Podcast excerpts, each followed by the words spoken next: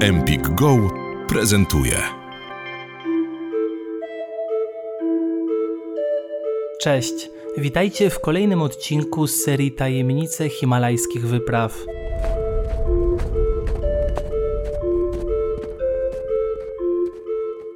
Reinhold Messner jest jednym z najbardziej znanych himalajstów na świecie, jeśli nie najsłynniejszym z nich. Właśnie on jako pierwszy postanowił zdobyć wszystkie 14 ośmiotysięczników.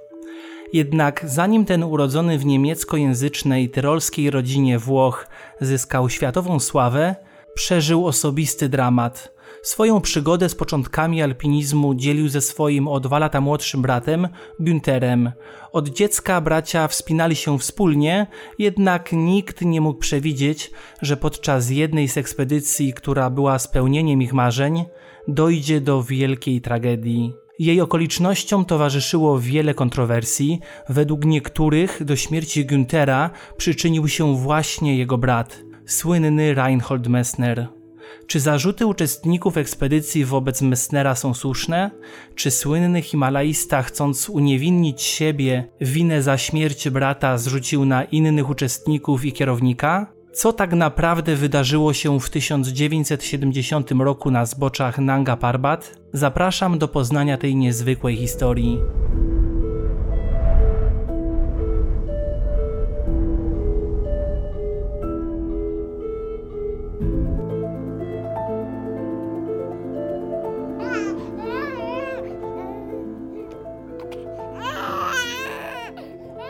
Reinhold Messner na świat przyszedł w 1944 roku w Brixen.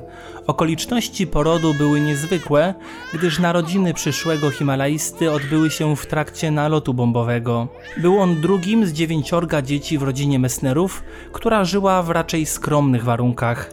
Ojciec wychowywał dzieci surowo, od dziecka zabierał je również w góry na piesze wycieczki, a kolejnym przejawem miłości do gór była nauka wspinaczki i alpinizmu.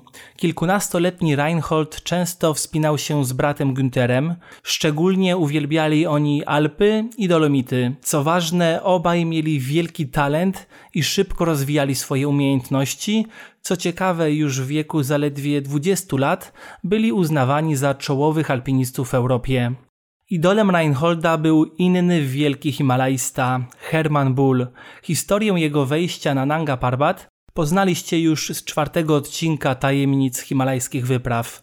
Kiedy Bull zginął na zboczach Czogolizy po udanej wyprawie na Broad Peak, Messner miał zaledwie 13 lat. Jednak włoskiemu alpiniście imponowały nie tylko umiejętności, silny charakter i niezłomność w dążeniu do celu Hermana, ale także jego innowacyjne podejście do himalaizmu.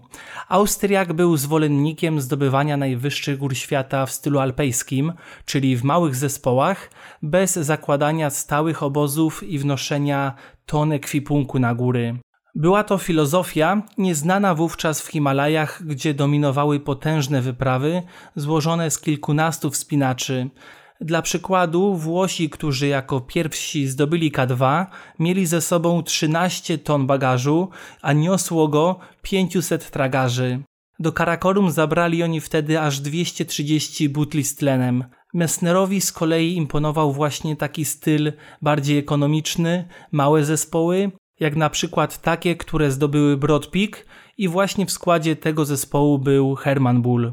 Mężczyźni wspinali się wtedy z minimalną ilością sprzętu i z minimalnym wsparciem tragarzy.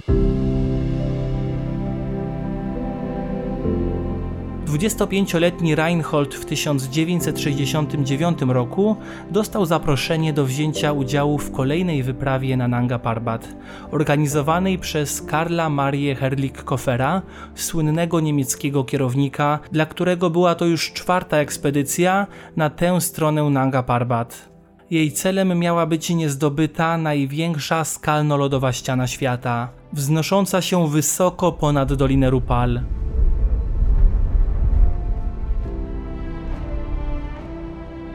Aby ją pokonać, najważniejsza była ekipa mocnych, zdolnych i doświadczonych alpinistów, dlatego propozycję złożono właśnie Reinholdowi. Messner wyraził zainteresowanie wzięciem udziału w ekspedycji, jednak nalegał, aby zabrać ze sobą także jego młodszego brata, Guntera.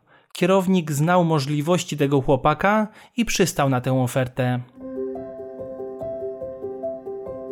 Wyprawa kierowana przez Karla Marię Herlik-Kofera składała się z wielu świetnych alpinistów, jednak niewielu z nich miało doświadczenie w Himalajach. Jednym z uczestników został Max von Kendlin, niemiecki arystokrata, który nie należał do doświadczonych alpinistów, ale za to jego wkład finansowy pomógł spiąć budżet ekspedycji. Wszystkich uczestników było 18, a wśród nich prawdziwa czołówka europejskich alpinistów. Zastępcą kierownika został 55-letni Michel Anderl, niemiecki alpinista i żołnierz, który szkolił wojskowych przewodników górskich dla Bundeswehry. Od wielu lat współpracował z Karlem, towarzysząc mu podczas licznych ekspedycji, więc jego udział nikogo nie dziwił. Największe nadzieje pokładano m.in. w alpinistach takich jak Peter Scholz, który mimo młodego wieku, bo miał zaledwie 25 lat, uchodził za doświadczonego alpinistę, mającego na koncie przejścia najtrudniejszych dróg w Alpach, takich jak północna ściana Aigeru czy pokonanie filaru Frenet na Mont Blanc. Dodatkowo Peter jako jedyny brał udział w poprzedniej wyprawie Herlik-Kofera na Nanga Parbat. W 1968 roku dotarł na wysokość 7200 metrów i niestety doszło wtedy do tragedii. Zginął niemiecki alpinista, 29-letni Siegfried Lew i to jego pamięci została poświęcona ekspedycja, o której dzisiaj opowiadam. Nosiła ona nazwę Ekspedycja imienia Zygfryda Lewa na Nanga Parbat. Decyzja o zabraniu sprawdzonego Petera na kolejną wyprawę była więc naturalna, podobnie jak oczywiste było zaproszenie Felixa Kühna i Wernera Heima, świetnych austriackich alpinistów. Do najmłodszych uczestników należeli 22-letni Hans Zahler oraz Peter Vogler, 23-letni Gerhard Baur oraz 23-letni Günther Messner, brat innego uczestnika, 25-letniego Reinholda, już wtedy określanego jako słynny alpinista z Dolomitów. Zaler zasłynął jako najmłodszy zdobywca północnej ściany Aigeru, miał wówczas zaledwie 18 lat i widzimy tutaj, że kadra, jaką zebrał Herlik Koffer, była raczej złożona z alpinistów młodszego pokolenia.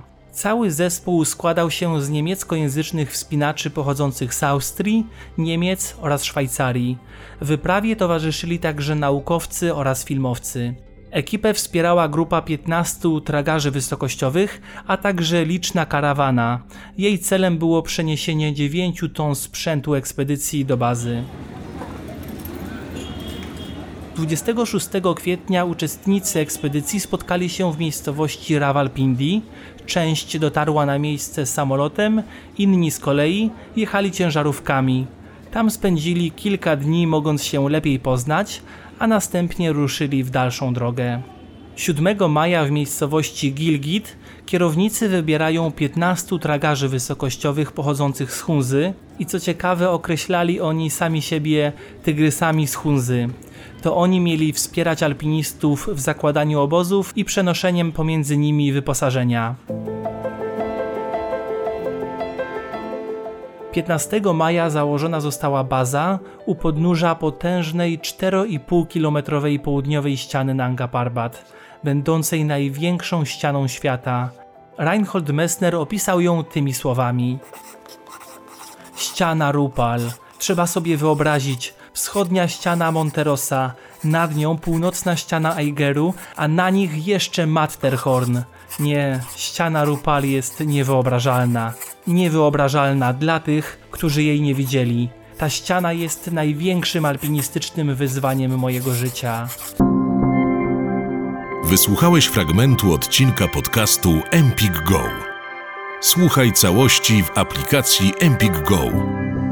Pobierz aplikację i zarejestruj się już teraz. Wybieraj spośród tysięcy audiobooków, e-booków, audioseriali i podcastów. Masz 7 dni za darmo.